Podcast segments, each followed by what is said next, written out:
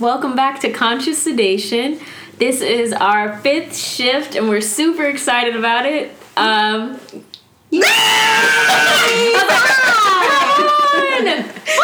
okay, so for a celebration of this, we're gonna do five fun facts about conscious sedation that you guys don't know about us in our podcast. Yeah. So I will start with the first one. Uh, we always eat right before we start to record, so food is very, very necessary. Food are- is life. We are planning food days before we are to record. What are we gonna eat though? right, and be for real. Like, okay, okay, we got the topic, but we haven't decided on the food. Yes, have to eat. We are not those girls you take out and they just have a salad and one crouton. Definitely get our meal on. We want a Get the salad too, meal. but we want an entree. We Mm-hmm. don't want a salad. Y'all want a salad. We don't have to work on this, Tiffany. I eat salads occasionally. I would do. Uh, okay, one of you guys want to share one? A fun fact? Yeah, I'll share. Um, we always listen to a playback, like after we record. Now, on episode number three, it was a long day for most of us, and we were struggling. Tiff was half-ass falling asleep right next to us. Me and Ryan are just yickety yakking. But we always listen to a playback um, and kind of critique ourselves and celebrate some of the things that we did well and kind of talk about some of the Laugh at a lot that- of the things that we jacked up. Oh yeah, Yes. yeah, yeah. We have a good time with the playback though. Ryan, what you got? So when we are sitting here in our recording studio, Oh, When we're in the lab, when we're in, In the, the lab, lab. cooking up greatness for y'all. Um, we always have water. We always have chapstick, or as Tasha likes to call it, lip chap. lip chat. lip chat. And we always have our little notebook. So each of us have a journal where we jot. We made fun of Tasha the very first Yeah, shift. I had did. to. I'm sorry. We did. I appreciate that. I'm sorry. We made fun of all of her her copious notes that she was taking and making. um, and Yes, now copious. Tiffany and I find ourselves here with a With journal. notebooks. You say notes, I say preparation. Just saying. Now, now we're equally prepared, all of us. All of us. Right, right. All of us. Uh, next, uh, who wants to tackle? We want to share with you guys how our name, Conscious Sedation, and the email Get Sedated 705 came to be. Who would like to tackle this topic? Um, I'll go with the name Ryan if you want to take the email. Huh? Yeah. Yeah. Okay. All right. So we obviously are three black women who are nurses. And we wanted to name our podcast something that was timeless or something that could um, stand the test of time and carry through for however long this is going to last us. Forever, because we are Ever, ever. putting our name, our stamp on forever. We're definitely doing that, which will be cool, I think, to listen to many years from now. Who knows? Oh dear. Um, but anyway, so as nurses, we wanted to um, think about something that would be a nursing word or term, something that nurses would understand. And then as black nurses, we wanted to make that evident also and put our culture in it. So Hashtag stay woke. hashtag stay woke. um, so, so, I mean, we were just throwing a few things out here, there, and hopefully we can make some merchandise or T-shirts if anybody wants to, you know, jump on as a sponsor. We'd love to have you from some of our old names that we have thrown out. Um, but like one of the first ones that we had chosen was 705 which is when nurses usually will do report. So if nurses work 12 hour shifts, they will give report at 7 a.m. and 7 p.m. Usually 705 is the time that we will report. And Ryan said that would be the time that everybody's looking at their watch like, uh, where's my relief? Yeah. So 705 came about, but I was like, oh, that might take too much explanation. And then we came up with conscious sedation, which is a nursing term we all know. And then conscious or consciousness is something that black people refer to as being in touch with ourselves, um, having knowledge of self, and knowing our roots and things like that. So it just really rolled, it worked, and all of that. But we didn't want to give up 705. So, Ryan, Well, you just kind of said it. That's we just tacked it on to the end of right. conscious sedation. Yeah. Yeah. So conscious sedation seven oh five. That's also our Facebook and Twitter handle if you are looking for us on social media. Conscious sedation seven oh five. Get sedated 705. Get sedated You are right. Oh Con- wow. See, and I haven't even been drinking. I haven't even been drinking today. She ain't been drinking. Get she ain't been drinking. seven oh five. Help him. Get sedated seven oh five. I'm sorry. Well, That's what happens when you I try think to was do- too long though for Or one handle, Of them. yeah. Mm-hmm. So I, we had to kind of be creative and. Get something for all of I them. think it started with you though. First, Tiff, when we were doing a, a Google account for the email. Remember, you and I were at Chick Fil A. that was taken. Yeah. Google. P.S. Everything's now. taken in Google, so yes, it did take a while. Yes. so I'm like, well, try to get sedated, and that was taken. I'm like, well, tr- get sedated 705, 705. and here we are. there it is. Uh, our last fun fact. We just want to shout out the super faithful. Like we haven't thought of a name for our followers yet, but we have like people that are super faithful. They always comment. They always like our post.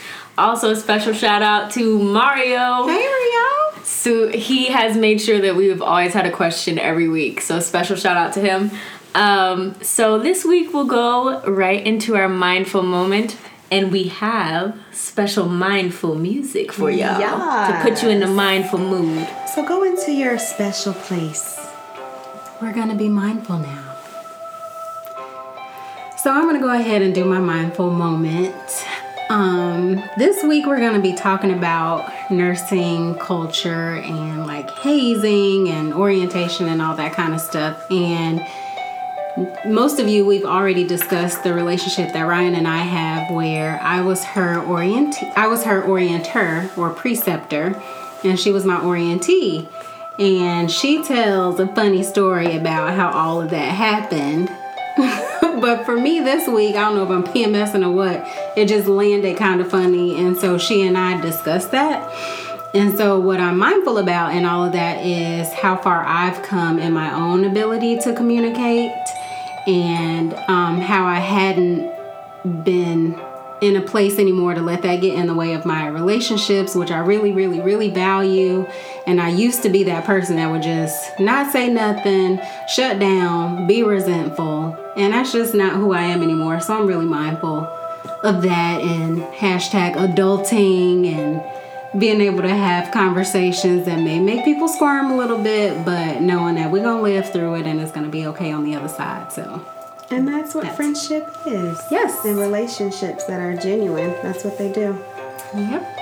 Yay. All right, Ryan, what you got? Well, my mindful moment. No, I'm just We all have these soft tones Now we're all now. You have so to- softly. You have to have a into the mic tone. and whispering and breathing. And in. I am just mindful this week of um, honestly 60 second dance parties. 60 second dance parties are. I mean, I talked a little bit a couple shifts ago about my motherhood journey, and I have to say that 60, 60 second dance parties get me through. Sometimes I have to make everybody stop, and I turn on a song. We all have a, a great song. We're kind of fans of Bruno Mars right now. And So Me it's too. Mhm. Yeah, me too. And so we'll just turn everything off and just all dance together. And sometimes that just really gets us through some tough times as a family. So I am mindful of 60 second dance parties. That's awesome. Uh, my mindful moment, I've just needed to remember to take time for myself. Uh, kind of have a busy schedule going on right now with school and the podcast and work and trying to balance family and things like that. So I've kind of had to remind myself like it's okay to not study for like an hour and just do something that I want to do um, and then get back to it. Um, and that's pretty much my moment. So, leaving Mindful Land, we'll be back next week.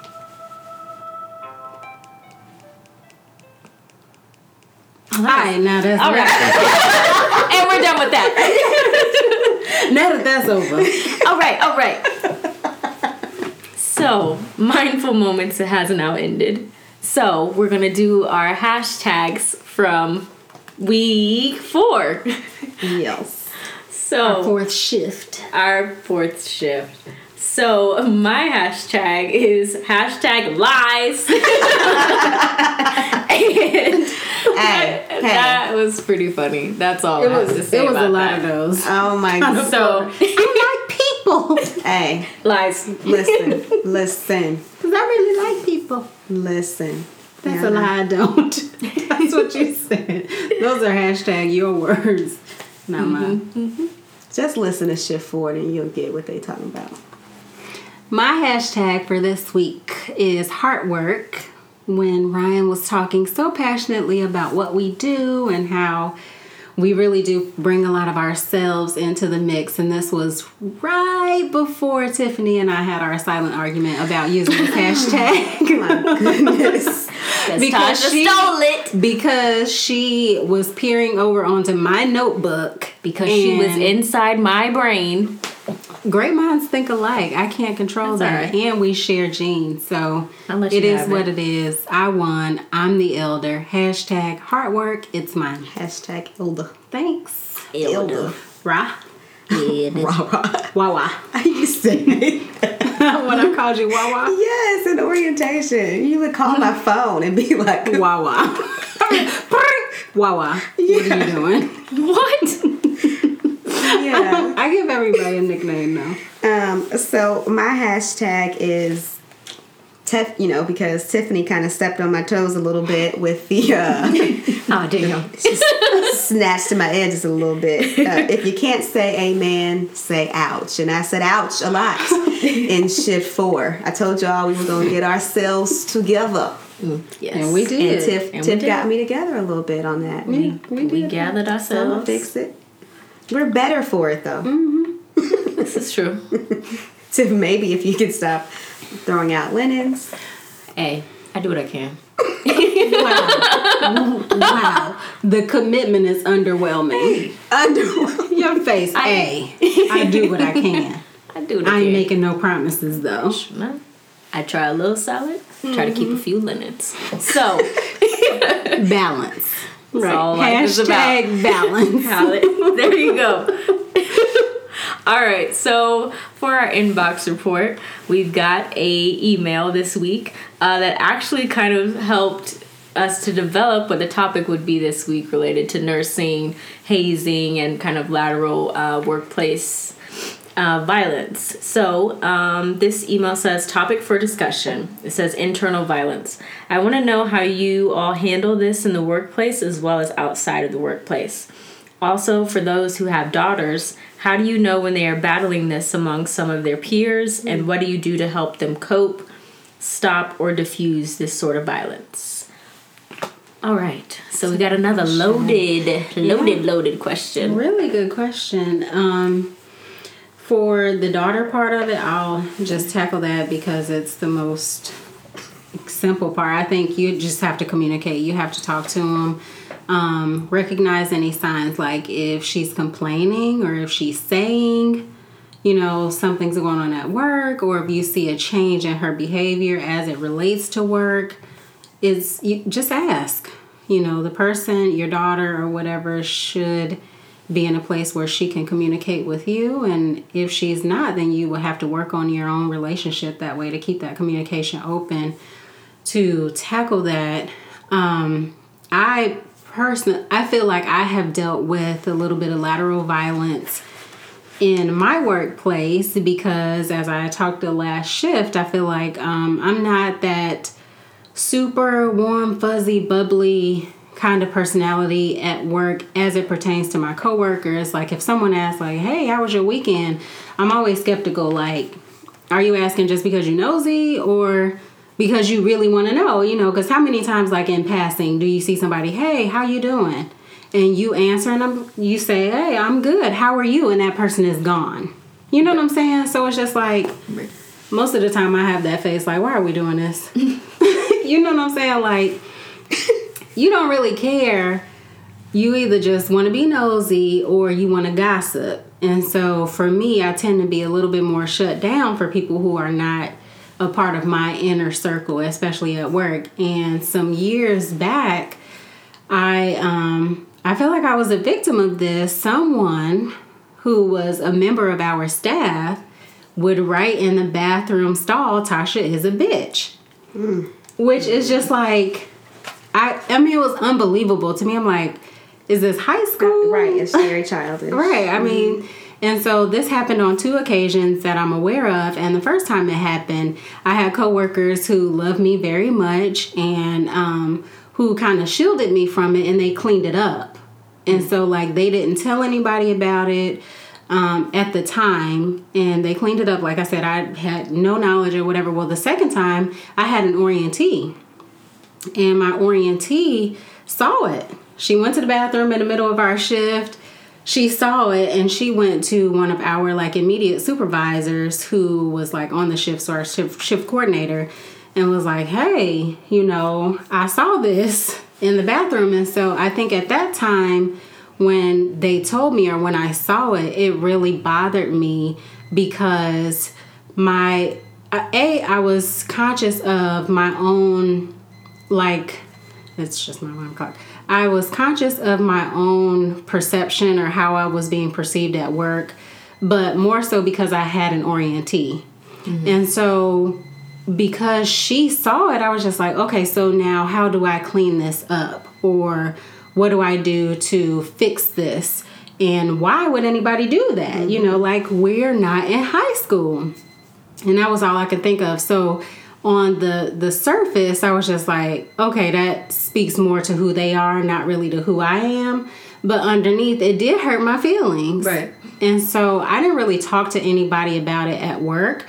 Like the the next day, I, I took a picture of it and I went to my manager and I let her know like, hey, you know, this is going on. I don't think that this is appropriate.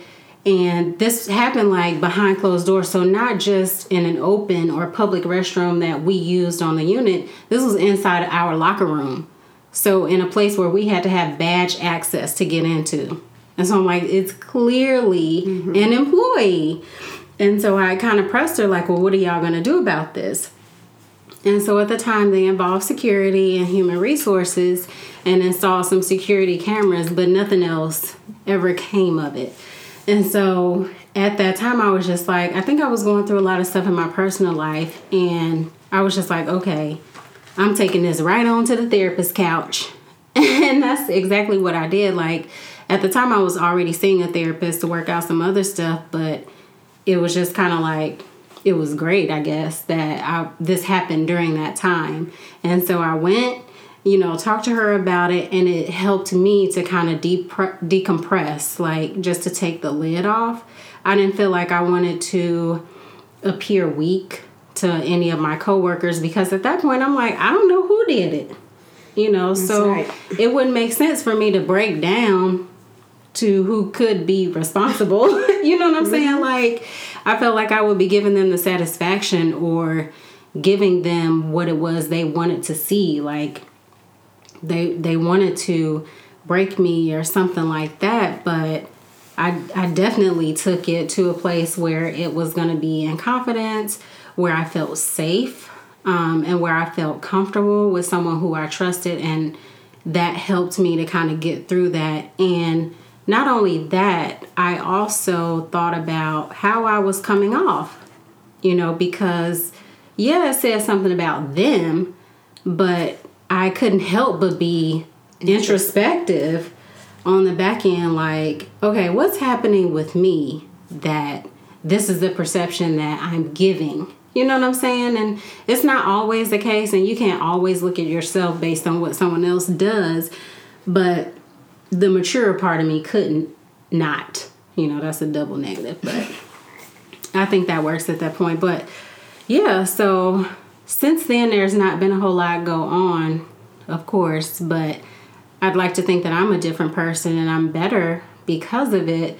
Um, and while I might still not be that person that's like, hey guys, and bubbly because I want to be authentic and true to who I am, um, I also don't think that I'm just a raging bitch either. I don't think I was then. But, you know, it's kind of like in certain situations where people expect me to be terrible to them or jump in if some if other people are going in on somebody i abstain from those conversations and kind of just take myself out of it um, especially if it's not my inner circle or group of people who I trust. I'm just like, eh, you know, we don't know what they're going through. I kind of try to be a more um, neutral voice in that situation. Try to be the the comforter or the empathetic party that comes to the table because I know what that feels like to just feel like everybody at work is, you know, against you mm-hmm. or and then I'm like, you know, if this person we never find this person like someone knew who did it and even that person like you're just mm-hmm. as guilty because you're shielding them and why would you do that to anybody but yeah so i would encourage you to talk to your daughter and keep those lines of communication open because it does happen like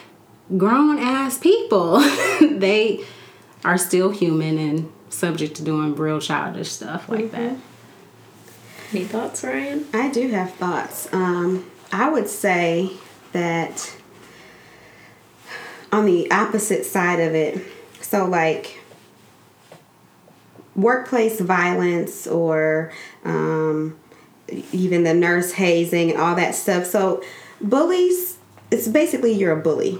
And so, if you are a bully as an adult, you were most likely a bully as a child. And or were bullied. Or mm-hmm. were bullied. Yeah, that's another different angle. Yeah, that's true. Um, and so I think, in terms of talking to your daughter or talking to your children, um, the same way that you want to talk to your children about if they are experiencing violence or bullying, you also want to make sure your kid is not the damn bully. Mm-hmm. You want to make sure that your child is not the one who is, or your wife or whoever is not the one who's inflicting violence onto somebody else.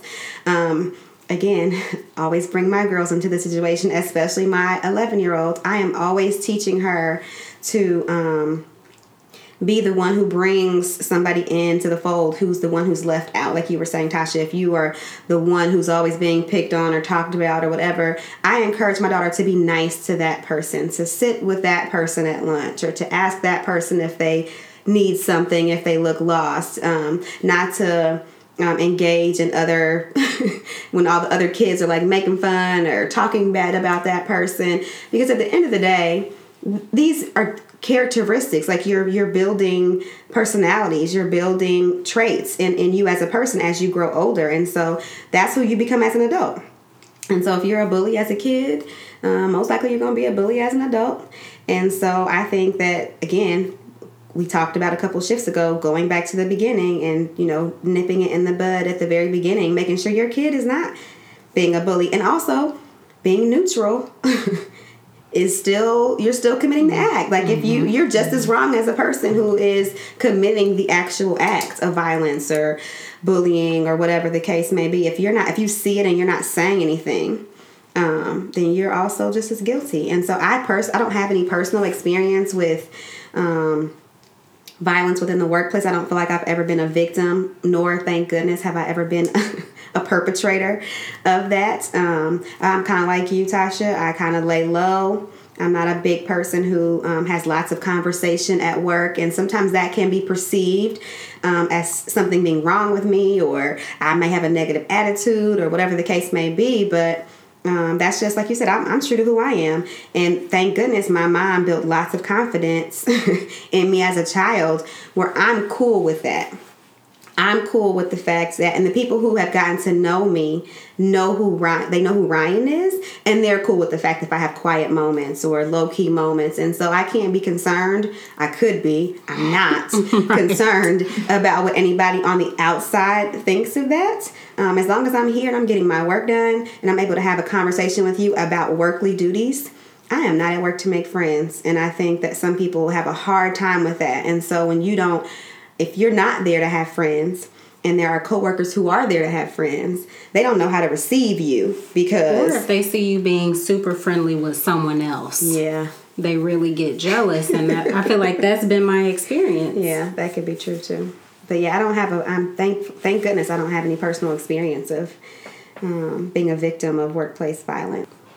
Okay, I have seen some actual internal workplace violence um, kind of the example that sticks out most to me would be like examples of like residents and attendings um, where like the resident has done something wrong um, and then the attending just like comes down on them really hard and it'll be to the point where like nurses will know to like, hey, get get out of room, whatever, because so and so's getting chewed out. And unfortunately, I I don't think that that's like an isolated incident. Um, and a lot of times it's said that um, the doctors are doing it, you know, to teach them so that they won't make that mistake again. Um, but a lot of times, I sometimes think that it fosters like a a negative self esteem level in that resident because I mean, many times I've like seen them. They're coming out of the room. They're like crying. They're like mm-hmm. shaking up, you know, and they. I mean, it doesn't it doesn't make them better in a sense because now they're scared. Mm-hmm. And um, even though they did do something wrong, I don't necessarily think that's the best way to address it. Also, I've seen also from the nursing side um, during orientation, there's a there's a lot of gray area between when the orientee wants to make sure that the nurse is like competent enough to work on that particular unit and when like the things that they're doing to quote test this when those cross over into hazing and when it's you know no longer appropriate. So i mean there's i mean it's one of those things where it's known in the nursing profession that nurses eat their young and it's as terrible as that sounds it happens all the time on all types of different mm-hmm. units. Yeah. And a lot of the more seasoned nurses say that this is like the way that you weed out you know, nurses that aren't appropriate for your unit or, you know, somebody that's, you know, not in their mind fit. And so that's where it gets to be a sticky, sticky situation, definitely, mm-hmm. because it's based on some ambiguous definition. There's no clear cut, like just because you think so, this person isn't made for this unit. So that kind of leads us right into this meaty topic of hazing. So first, I kind of want to get your each of our thoughts about what hazing is exactly. Like when does it cross that line from a proper orientation and gets into hazing? So, um, who wants to go first? Ryan. Oh, now if, if you're not first, you're last. That's not that's out the window today. So, all right. I didn't know. I didn't know who was gonna take I it talked for about fifty minutes. okay, so you gonna you gonna, mm-hmm. you gonna let us take mm-hmm. it? I'm gonna share airspace. Okay. Mm-hmm. okay. Um. So, I believe that a proper orientation. Um, is going to be it's not going to be easy for an orientee right? The expectation. I i think a lot of times as nursing students um, you think that nursing school has prepared you. You passed NCLEX. Um, you you know everything that you need that you need to know to be a good nurse. And so you got into the field expecting to be oriented basically like to be just checked off on stuff because you feel competent. You feel like you know enough to um, like go out BTW. and be a good nurse. well, I mean, in terms of, of course, I think that I think that you feel like you could be a good nurse. I think that you think you have to learn um, that specialty. So, like, if you're an OB nurse or an ICU nurse or an ER nurse or an OR nurse, I think that a lot of nurses feel like they just have to learn those tasks. But I think in general, as a nurse, basic nursing duties you guys didn't feel competent as a nurse. Eh. See, first of all, if I had any kind of confidence in whatever my nursing quote unquote skill was, NCLEX shot me right down because I had each and every question, and I was in that mug for like three and a half hours, mm-hmm. and I swore that I failed. So I did not come out with any degree of confidence at all. I didn't. I'm like, you know, sometimes you're like, well, at least I won't kill nobody, and I was like, you know, I, I mean, I was for real. Yeah. Um, well, I I think that the nurses who came from my program. Um, in, during the years that I was, you know, in school, I feel like um, each graduating class, I feel like felt competent in your nursing skills, like just basic nursing skills. Again, I think that. Oh, um, you're talking about like just starting IVs and stuff. Yeah, like just basic oh, nursing stuff. And I'm saying like, yeah, part, I think that but... you don't because yeah, if you're working a specialty, of course you have to learn the ins and outs of that particular specialty. You got to learn that specialty's drugs and all that stuff. But I think in general you feel competent. Um, but the truth is that you don't know shit when you got nursing school. And truly, um, it takes um, a really, really good nurse um, to precept and to to create and to mold um, a, a new grad nurse to be a good nurse. And of course, where you start as the new grad, that makes a lot of difference um, in terms of what kind of nurse you'll be when you come on the outside, um, come out on the other side of orientation but um, every nurse cannot precept. Every nurse should not precept. It takes a special nurse to orient new staff, um, particularly a new grad, because again, a new grad doesn't know shit. And even if you have successfully started a couple IVs in nursing school, it's nothing like starting an IV in a stressful situation where you only have a short amount of time to get it started to push some drugs or whatever the case may be. And so um, I think going back to the question that um, because a, a new nurse doesn't know anything really coming out of nursing school, I mean, basic stuff. Like you might know when somebody's vagal down or you might know when somebody's blood pressure needs a doctor to look at it or whatever. You might know basic things um, basic disease processes. Um, and so a good nurse orienter a good preceptor um, is going to it's going to be stressful. You're going to be under under pressure. You're, it's going to be hard. You're going to be exhausted. Your brain is constantly thinking. I always use the um, example of i felt like when i came out of nursing school um, I knew things, but they were in, a, it was all in a file cabinet. And so I had a file for this disease process, and I had a file for this disease process, and I had a file for mother baby, and I had a file for vaginal health, and I had a file for pediatrics, and whatever the case may be. But it's not until you are um, in orientation on the floor that you start to understand how the brain works with the heart and how the heart works with the you know this disease process and how when this happens this causes this to happen and there's a cascade of events. Like then you all then once you are a nurse like an actual nurse you're out of orientation you're on the floor you're working with patients it's not until that happens that you're like oh these whole body works together. Like the knee bone is connected to the, you know, the leg bone. Like it it makes all kind of sense. And I think that um a good orientation will do that for you um, and so because you're all in, you're, you're constantly thinking trying to pull a file so it's hard it's exhausting um, however i think we teeter over into um, hazing when you're asking or expecting a, a, nurse, a new grad nurse, or a nurse that came from another floor. Maybe she never worked in that type of a specialty before. You're asking her and expecting her to know things and to complete tasks that um, that she shouldn't be responsible for at that time. I think that's when it becomes hazing. You know, of course, a nurse should be able to start an IV um, but maybe she, a new grad, probably can't start an IV on a super dehydrated patient, and you're asking her to do things. Give give a new nurse a juicy vein to to stick for the 1st mm-hmm. couple times. That builds confidence.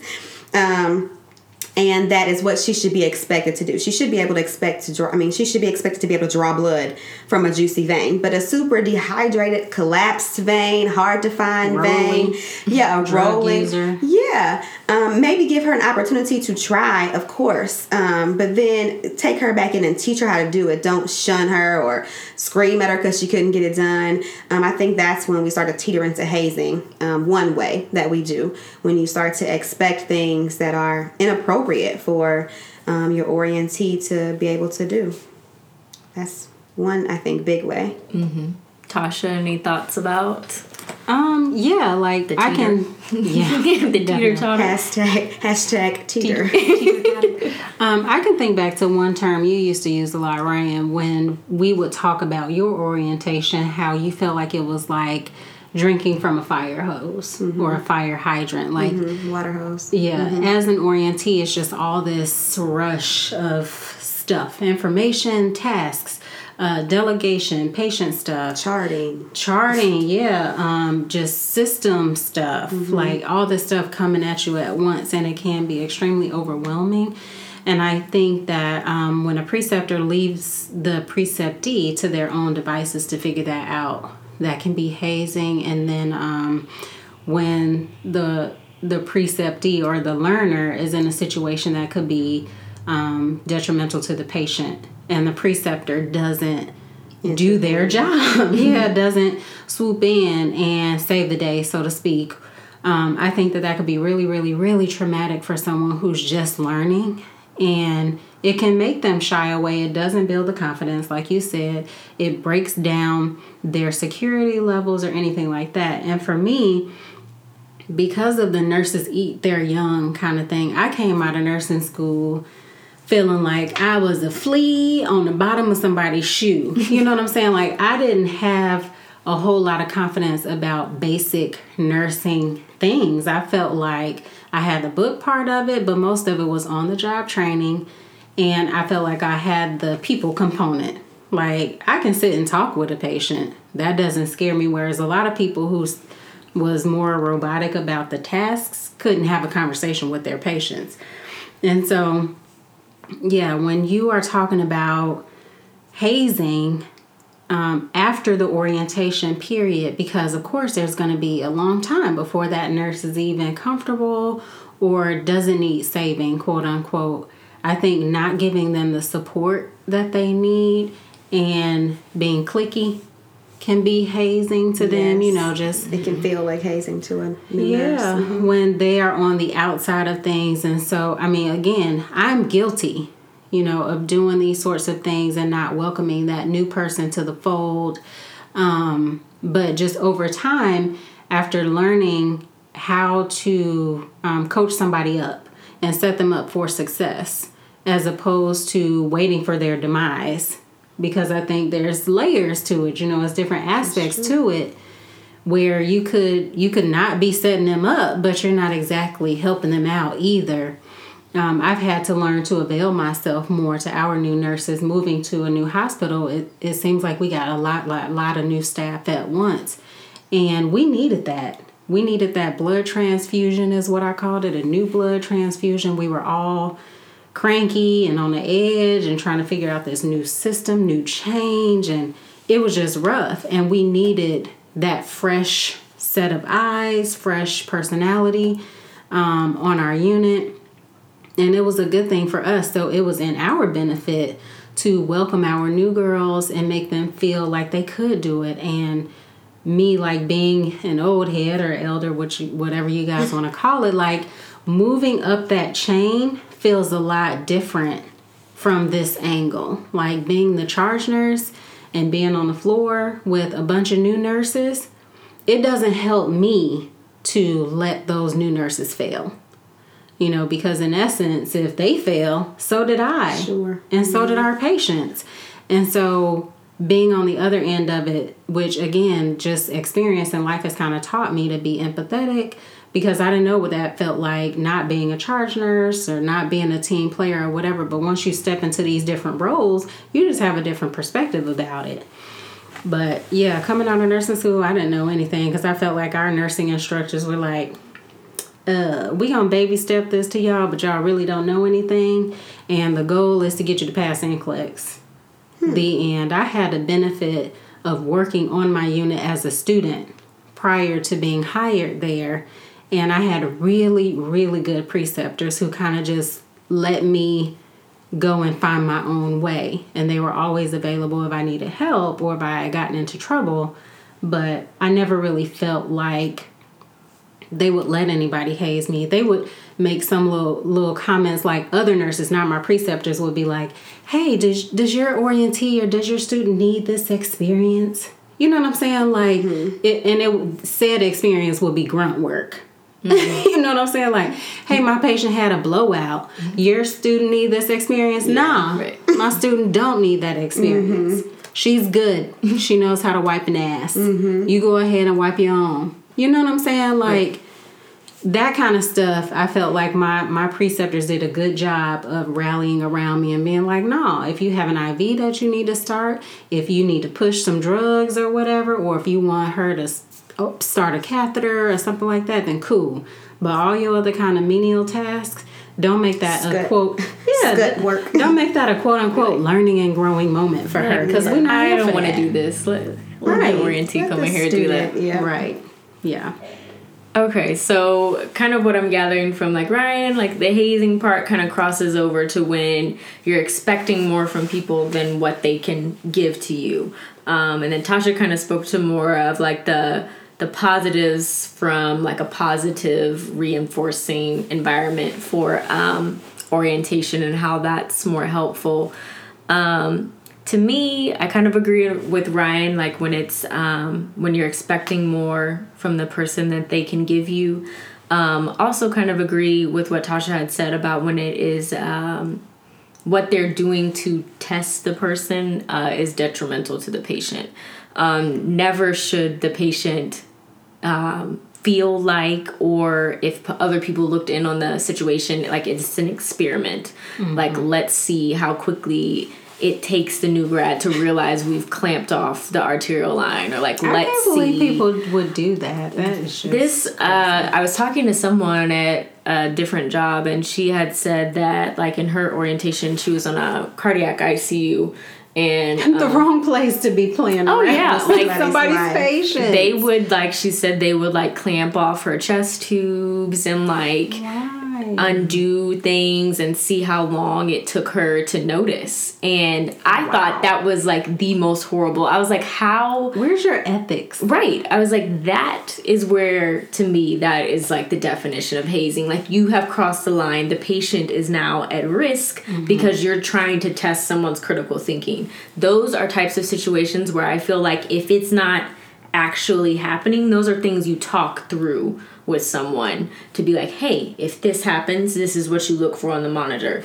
And, um, or of course, like the best experience is real life experience when it actually is Exactly. happening. But don't create create it this environment and then you're sabotaging yeah See, um, I'd be so pissed. Like, keep your I wouldn't be hands off my there. patients. Oh, yeah. Stay out of my patient's room. I literally would not be able to work a And- job like that. Like once I figured out that's what was going on, I wouldn't be able. because I was like, how did you make it through your orientation? And she was like, she said she had wouldn't. gone on like anxiety medications. No. she was No. having like, you know, uh, meltdowns every day when she went home because she felt like she couldn't do it's it. It's a no for me. and I was like, I don't even Like, know no. how you went on to like continue working. Like she's an awesome ICU nurse, but I was like, how like if that was all going on within my first couple of months, like I would have been like, no. no, this that's no. terrible. So yeah, that's that would definitely be my definition of hazing.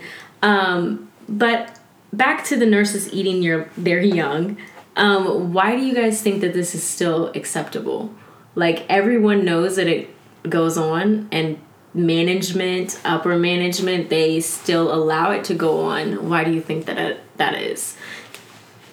I feel like it kind of has a little bit to do with uh, especially the people higher up they they went through it they survived so they're like if if we can get through it we know it goes on as long as it doesn't get to you you know x point then go ahead. Um, that's personally what i think is that most people have gone through it so they just kind of turn a blind eye to it. But what do you guys think about it?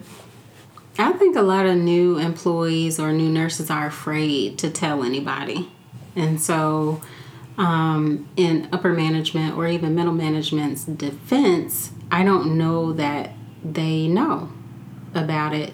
Um, and then you kind of have to kind of temper it based on how much time it's been because I've had somebody run and be like Tasha's I don't even know like what the wording was or whatever but it was me and two other nurses that were like called into the office and they were just like you know well so and so felt like you guys um talked to her really harsh and I was like okay w- what did I say and literally was a situation where the person called and said hey I need XYZ and I said okay um this is who you call for that. And then if that person isn't available, you can always call the lab or whatever. You can always call the pharmacy, whatever the response was. And I was just like, bro, I was being mean to you by giving you information like you are a new person. Like at some point it's you wonder like what cars do we chase after as a manager? You know what I'm saying? That person has to be around for a while and management is going to know that employee that's been there for a while and if it seems like something that's uncharacteristic, then what are they going to do with that information? You know what I'm saying? True.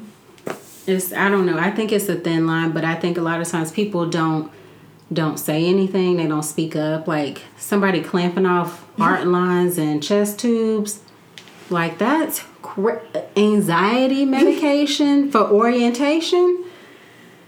That to me is that's unheard of. But yeah, a lot of nurses do feel like, well, I've, I've been through it and I survived.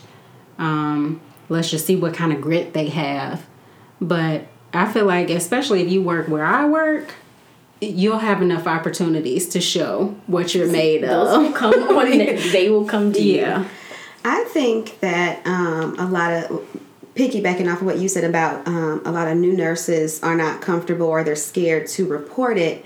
Um, I also think a lot of new nurses are afraid to speak up for their damn self.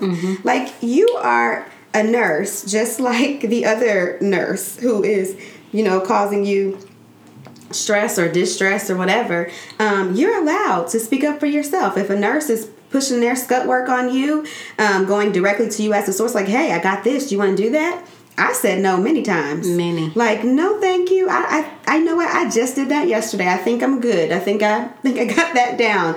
Now, if it's something that I felt like I needed more work on, I'm Yeah. always down to start an IV when I was on orientation. Like, let me. I, I was I was checking for myself. Like, I need to. I need to be batting a thousand right here. Yeah. So, um, who needs one? Yes. you get an IV. You get an IV. Everybody get an IV. um, but like passing meds or just very basic stuff. I didn't need help with that kind of things. Opening your delivery tray, I got that down. Like I don't need that, and so um, I think you know there's something to be said even in nursing school. I think that nursing schools should be educating. It's kind of like like I didn't hear nurses eat their young. You know that term. I didn't hear that. Um, from my instructors. I heard it from other students, um, students who may have been LPNs going to get their RN, or students who may have been, you know, nurses or um, techs or whatever on the floor. That this little buzz term or whatever. I didn't hear it from my instructors, and I think instructors, um, nursing schools, kind of have a responsibility to educate the students about this as a you know a possible thing um, and how to navigate through it as a you know once you are a new nurse because I think um, it can tear a nurse down and it can cause a nurse who maybe she would have really been a good ICU nurse um, and now she's you know not. Maybe she she leaves because it's too much for her and so then she becomes a different nurse but maybe she would have been better. Maybe she's I mean still a good nurse I'm not saying that but maybe she would have been her place could have been an I, as an ICU nurse and people pushed her you know away. She could have been very valuable to that unit people you know to the families and to the staff. And so I think nursing schools have a really big responsibility and so that could be why um, it still goes on because if you as i mean it's like the same thing like being a bully. If you as a victim if you continue to allow um, yourself to be bullied and you never stand up for yourself you never say hey don't push me or don't take my lunch money then people are going to continue to do that to you. And so i think if you know going in as a new nurse hey this might be a thing. I might have this is this is these are the different ways that i can handle it um, then I think that maybe it, it may kind of dissolve a little bit if if nurses are standing up for themselves a little bit more. I feel like some nursing schools wear it as a badge of honor that they are like hard asses because I promise you, I had I had instructors like say mean things to me. Oh, really? Yes. My labor and delivery clinical instructor, or she was like my OB clinical instructor, flat out was like, "I'm sure you'll never be a L and D nurse, or No. surely Terrible. you surely you won't want to be an OB nurse." Did you Where? send her a picture of your badge when No. she got, when she got like, hired? boom, It was just one of Yes. those right. It was just one of those things that I was like, "That's cute," and kept it moving. And then once I went to a med surg clinical, now mind you, I'm the only black girl in the school of nursing at this Girl. point. Mm-hmm. So I show up to clinical, and she looks at me. Listen, it was like seven o'clock in the morning. I was not trying to hear whatever it was she had to say, but she was like. Oh, you are just really washed out. You need on some eyeliner or some mascara or something. and I was just like these sorts of things. I was like, this is laughable that people even be this way to somebody. But I think some nursing schools and nursing instructors they wear like it's something to be proud of. So they're like they eating are their just- young. Yes. They're eating them before they're even like. Yes, and so I'm just saying, like to your point, you think it's the nursing school's responsibility, or you said it is to prepare them. But what is. happens when that is the nursing instructor in that At very culture position within the nursing school Yeah. too. I see. I didn't experience that within the nursing school. And I totally did. I didn't experience that as the culture um, in the nursing school. I mean, my nurse, my nursing instructors were very well inept to be instructors, um, but they had so much compassion and so so much patience with us as students. I mean, that awesome. first. You know those first couple classes where they trying to weed out, of course, because what the, was about was about forty percent of people who who who start graduate, right? It's not Right. a lot of people who end up graduating, um, and so I think that they're trying to weed out, but not weeding out because they don't think that you are capable, but weeding out because they don't think that you're committed. Because, mm-hmm. like we have always talked about, nursing school, it ain't no bitch, mm-hmm. and it ain't for the faint of heart. So, if you know, I think that's what they're trying to figure out. How what's your commitment level? Like, it's cute to be like, I want to be a nurse. Are you doing this because you want to get paid, or because this is your passion? Yeah, Because it'll everyone show. knows that nursing It'll show real well. Mm-hmm. fast. Yeah, and so that was, you know, I think they did that kind of weeding, but I didn't personally experience um, hazing in nursing school, and that's super unfortunate Mm-hmm. Yeah. Mm-hmm. for you, even in school, to have experienced that. And I had some great nursing instructors, but it was even more so weird for me because I went my first two years at Tennessee State University. And so at TSU, the nursing instructors were really nice, and but I didn't have a lot of nursing classes there. Mm-hmm. And so I transferred, went to Purdue, and it was just like a whole new level. yeah. It was hashtag real school is what one of my best friends calls it. I mean, it was just not a game. And I knowing that the school that I was going to, I knew that it was like game on. And so I had my armor on and whatever they said, I was just like, whatever. Because I would be in clinical and like most of the nurses who I worked with, they loved me. I was like a senior like TA kind of. They were all super cool all the time, but I just had a couple nursing instructors who I don't know, they maybe wanted to see what I was made of. And so much of that is um, a black person being Oh, at a predominantly white institution, and that's so. I mean, that's a whole different dynamic and can A be a whole nother shift. Um, but so much of that, I know because I mean. I was the only black person in my class, Mm-hmm. my graduating class, you know, and so um, you just said that you were. I definitely there And were so- two guys and one minority, which was me. And I was just like That's funny. y'all need to work on these numbers Mm-hmm. because it's ridiculous and like i think then i was i mean there's levels to consciousness um, i'm learning now but then it was like seeing some of the textbooks and the literature that we were being taught was slanted towards like or against minorities black people whatever Yeah. and anytime there was like yeah african americans yada yada yada predominantly everybody's looking at me in physical assessment. I'm like if y'all think for one moment y'all about to roll up and look in my ears because quote unquote african americans usually have da da da da da trait don't come over here because there will be trouble.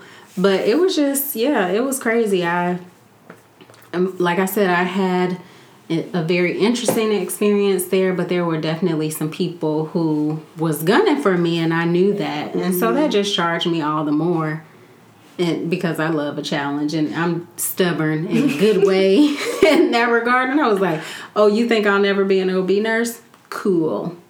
You know, like it was just me. crazy, right? Don't believe me, just watch. And at the time, like I don't even know that I had decided, or I maybe was thinking that I wanted to be a women's health nurse practitioner. So labor and delivery was the likely path, but it wasn't like an absolute for me at that point. But that could have very easily knocked me off my square, discouraged me, and I could have chosen something else, but I didn't. All right, one last question for you guys. You know how I like to flip the script and make it totally opposite of what we've been talking about. so, um, with this hazing, you know, as a nurse, you develop good relationships with the physicians. So, as new nurses coming to work on at some particular facilities. Um, sometimes there's quote hazing from the physicians where you're going to ask for orders you're saying xyz is wrong with the patient and because they don't know you they're not listening what would you suggest for a nurse that's in this type of situation uh, where she feels like just because she's new the doctors aren't respecting her opinion they're not getting things implemented that she needs for her patients because she's a new nurse on this particular unit um, I have the benefit of working with residents, and most of our staff who are even at the hospital now, like on the unit that I'm on, came through our residency program. And I was there when they first came. So we have a long running relationship. Um, and I'm kind of like Tiger Mom as it pertains to my orientees. And I'm very protective. And most of my coworkers, staff, residents, or whatever know this is not what you want to do with your life. and so if I see or even get an inkling that they are being unfair or um, unreasonable to my orientees, I'm like, give me that phone. you know what I'm saying? So I can call them and get them right, or we can talk about this, work this out, or whatever. But um, I have had some situations where new staff will come in and they're just kind of not acclimated to the way we quote unquote do things, or they don't know us and our skill level. I kind of try to look at it from a perspective of them being unsure of themselves. You know what I'm saying? Because mm-hmm. we talked about like the bullying thing and how people treat you is not so much about you, it's more about them.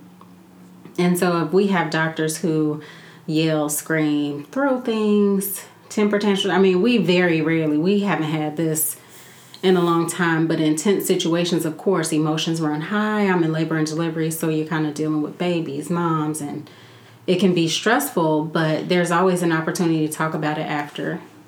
Um, so if there's something that goes on in a room that's inappropriate, I am one of those people like I don't start a fight, but I I'm not afraid of conflict in any way. And so I'll be like, hey, can we talk about this afterwards? Or pull them to the side, like, we need to discuss this because this exchange went down between you and this person, and it's not okay. And I have put out many fires um, at the hospital as a charge nurse or as like the preceptor and not even just on the doctor side but on my orientee side like okay so in this situation this is what could have been done better on your side or whatever. And same thing with the physician. So i think it all just comes down to um, communication. And for me like i said i have the luxury of working with um, residents. So most of them are fresh out of medical school.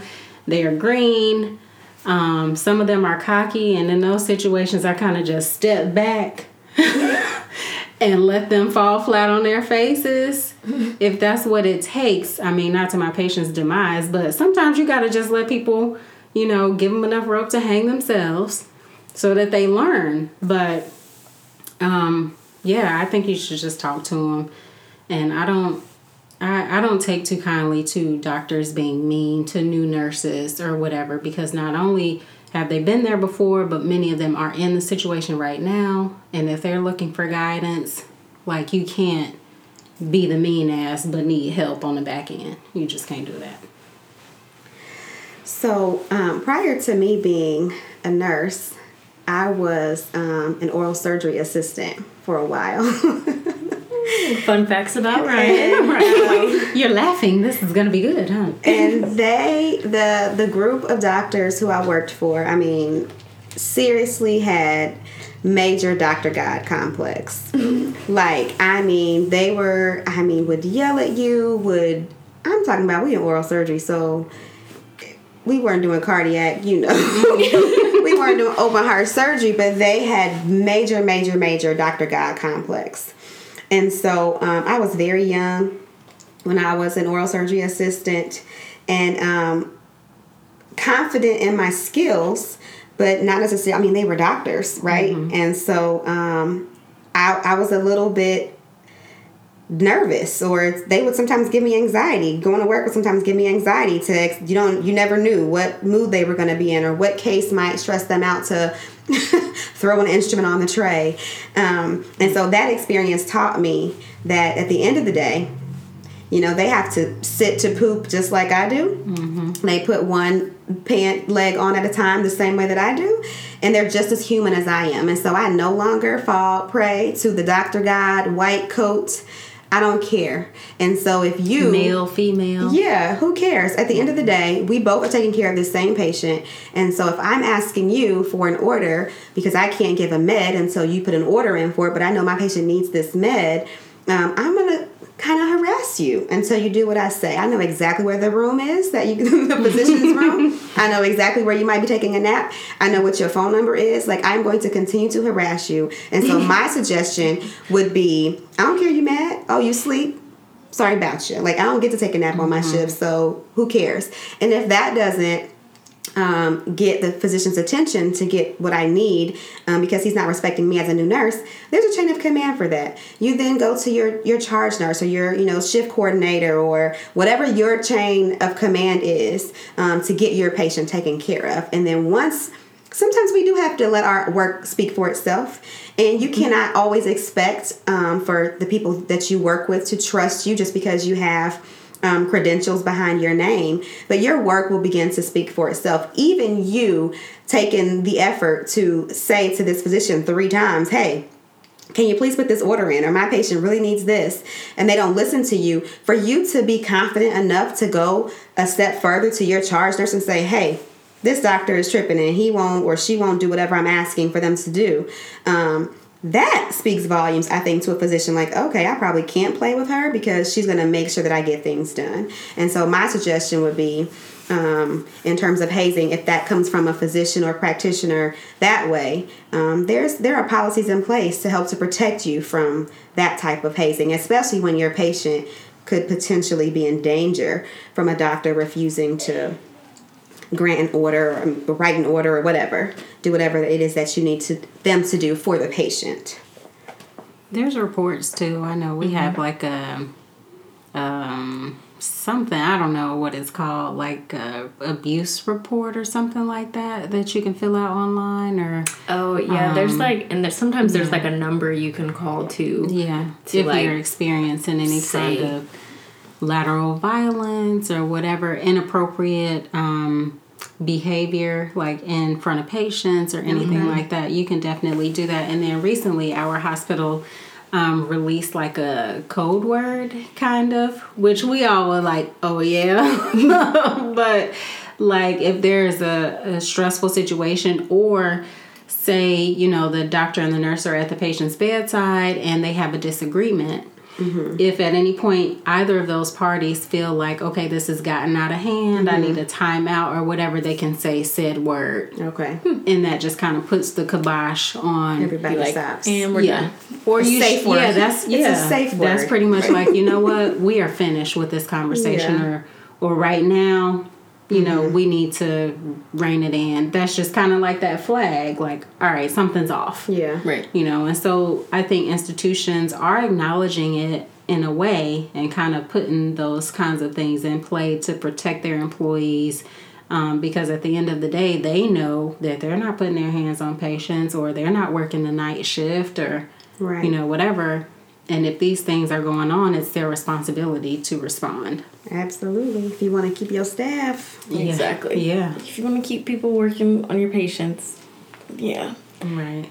All right. So next we've got our nursing notes. So I just had like a couple of preceptor tips for those of you out there that are preceptors or um, will be preceptors soon. so, a couple positives to keep in mind. Um, the most important thing being a preceptor is to be patient.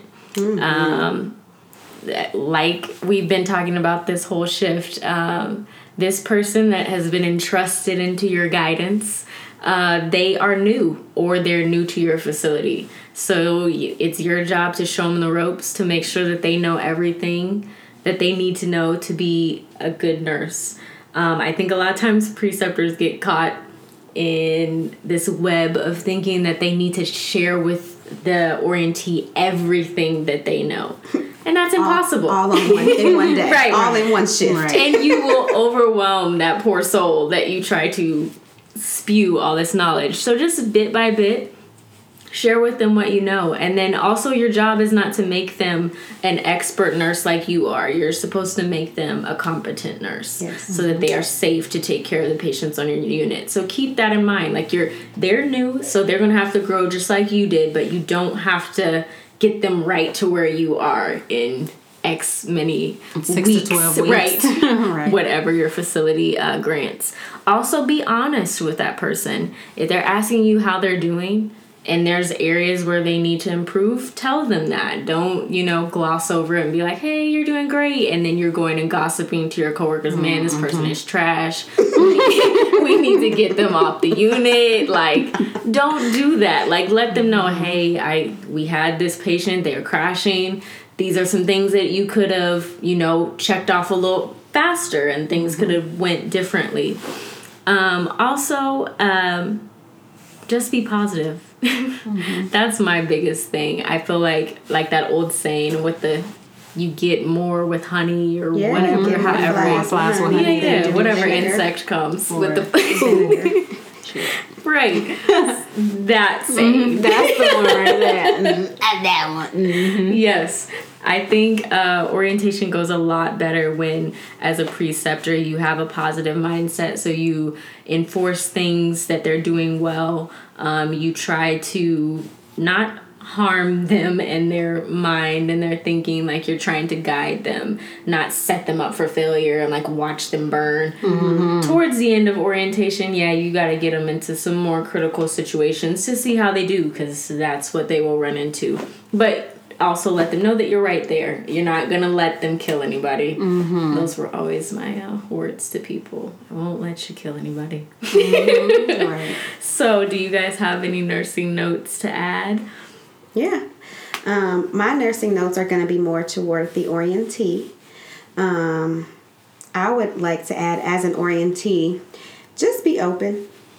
Even if you feel competent in a certain skill and your preceptor has you doing this skill over and over and over again, just take it as an opportunity to learn something else or to um, better your skill. Um, and so I would just say be open. Also, um, just remember that every day is a new day. So even if you had a really really crappy shift before, you know, the day before and maybe you and your preceptor didn't get along very well that day or maybe she said or he said some really hard things to you about how you could improve like Tiffany said, just go into this new shift as a new day. It's a brand new day. It's a brand new opportunity for you to take care of new patients or the same patients you had before and do a, a much better job. Um, and then my last thing would be is that never get off of orientation. Um, always be willing to learn something. Even when you no longer have a preceptor, know that there are still nurses on the floor who are still more experienced than you. Figure out which nurses are willing to jump in there and help you when you need help or if you feel like you're drowning or you feel like you have a question there will always be something that comes up that you didn't see on orientation and so know that that's okay know that it's okay to need to ask for help. Know that it's okay to continue to i mean don't be dependent. I don't want i don't want to make it sound like you're never going to be like fully independent as a nurse and be able to function independently. Just know that you will still need help. There are nurses who have been around for you know years and years and years who continue to need to ask somebody else if they've seen something or how do you manage mm-hmm. this disease process or this particular medication. Um, so just know that you're always learn. Continue to learn forever. Get everything that you can while you have somebody who will jump in and save your ass when you're on orientation. Um, but know that it's still okay to need somebody to sometimes come in and help you out once you're off of orientation. Um, yeah, like I am still developing my own way of precepting people or orienting people, and that is never going to change because I won't ever orient the same person more than once. Um, and if I did, it wouldn't be for the same role. So I am constantly um, trying to tailor my orientations to the orientee because everybody's not going to learn the same. Everybody's strengths and weaknesses aren't the same. And so, as a preceptor, I'm usually very transparent in what my goals are and what my goals are for them. And so, I'd like to um, ask them like at the beginning, and I usually will check in. Like, so hey, you know, how was this week? Or if we had some big experience, how was that? What did you feel about that? Um, what do you need? Are you getting everything you need from me? And I acknowledge that personalities don't always mix. I don't take that personally. Um, and I encourage them, like, you know, tell me. If, if you need something more, let me know. If you need something less, let me know. Like, I know I asked you a few times, like, all right, you ready to rock solo? Or, like, you know, can I just sit at the desk and you do the job? Or, you know, let me know where are you? Or um, you have to kind of gauge where the person is. So it's a learning experience on both sides, not just one. And then as a nurse, like you said, every day you come in, there's going to be something different, which is a good thing. It, it definitely keeps you on your toes. Um, I'll say this too, and I heard this in nursing school a lot. Go with your first mind. As as an orientee when you're learning don't second guess yourself you know especially if it's something that you know your preceptor has taught you you've been over it. It's okay. Like we're not going to let you fail. We're not here to watch you fail. We're not going to let you harm the patient. Go with your first mind. Do what you know you've been taught to do um, and always always keep those lines of communication open speak up for yourself if there's something that made you uneasy say it, and vice versa. And those would be my nurse's notes for both preceptor and orientee. Mm-hmm. Um, it's, yeah, and don't take anything personal because it's probably not most of the time. If y'all don't mesh, then y'all don't mess. Keep keep moving. You gonna get paid? Yes. All right. What else is there? What else is there to discuss? You know what yeah. I'm saying? Mm-hmm. It'll be all right. All right. So time for the language Laceration. Language lag. Thank you for stepping in for me. dun, dun, dun. awesome. Okay, so this week, who wants to say this one incorrectly? You know, I was taking some birth control and I think I had a blood clog in my leg. You had a what? A blood clog. Mm. Okay. Like you know, the blood wasn't flowing through to oh, the upper okay. part of my leg. It was it was clogged. It was okay. a blood clog. Ah. While appropriate, wrong. okay. Like your heart is in the right place, but. But your words quite. are not. Mm-hmm. Not quite. Blood plop then blood plop. Mm. Mm. It makes that sound sometimes if it were to hit the floor, but again, wrong. Again. toilet water. oh no. Oh. Is that not the plop noise? I think so. Yes, yes. People. I just got a crazy clog. visual. It is not plop. It is clot. Clot. With the T. C L O T. Blood clot. Clot. Blood clot? Yeah, can we just have a moment of silence for clog? I think we and do. clog, Yeah. Plop especially. I mean, it is. You're right. Your heart is in the right place with the blood clog. It is because yeah. I mean, it's a, it, it clogs. clogs your, it clogs yeah. the vein or the artery or mm-hmm. whatever it is. It's but, appropriate. It's but no, but, but it's wrong. Not quite. All right. Moment, moment of silence. silence. All right. Cool. Clock. Done. All right. So let's see if I can get the social media plugs correct. Yeah. All right. You got this. So you can hit us up on Instagram. We are um, named conscious underscore sedation. Conscious is spelled C O N S C I O U S underscore sedation. On Twitter, you can find us at Get Sedated 705. And also on Facebook, you can find us under either Conscious Sedation or Get Sedated 705 once again, please email us. Email. we love to get emails. It makes our day. We like screenshot it and send it through the group we chat. Really so we like it. so like, look, look, hey, look, look at this.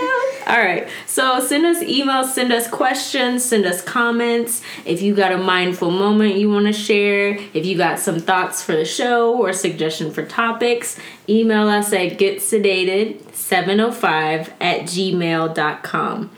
Um, once again, thanks for listening to us. Like Yay, us, love us, share us, review us, rate us, share oh, yeah. us, share us.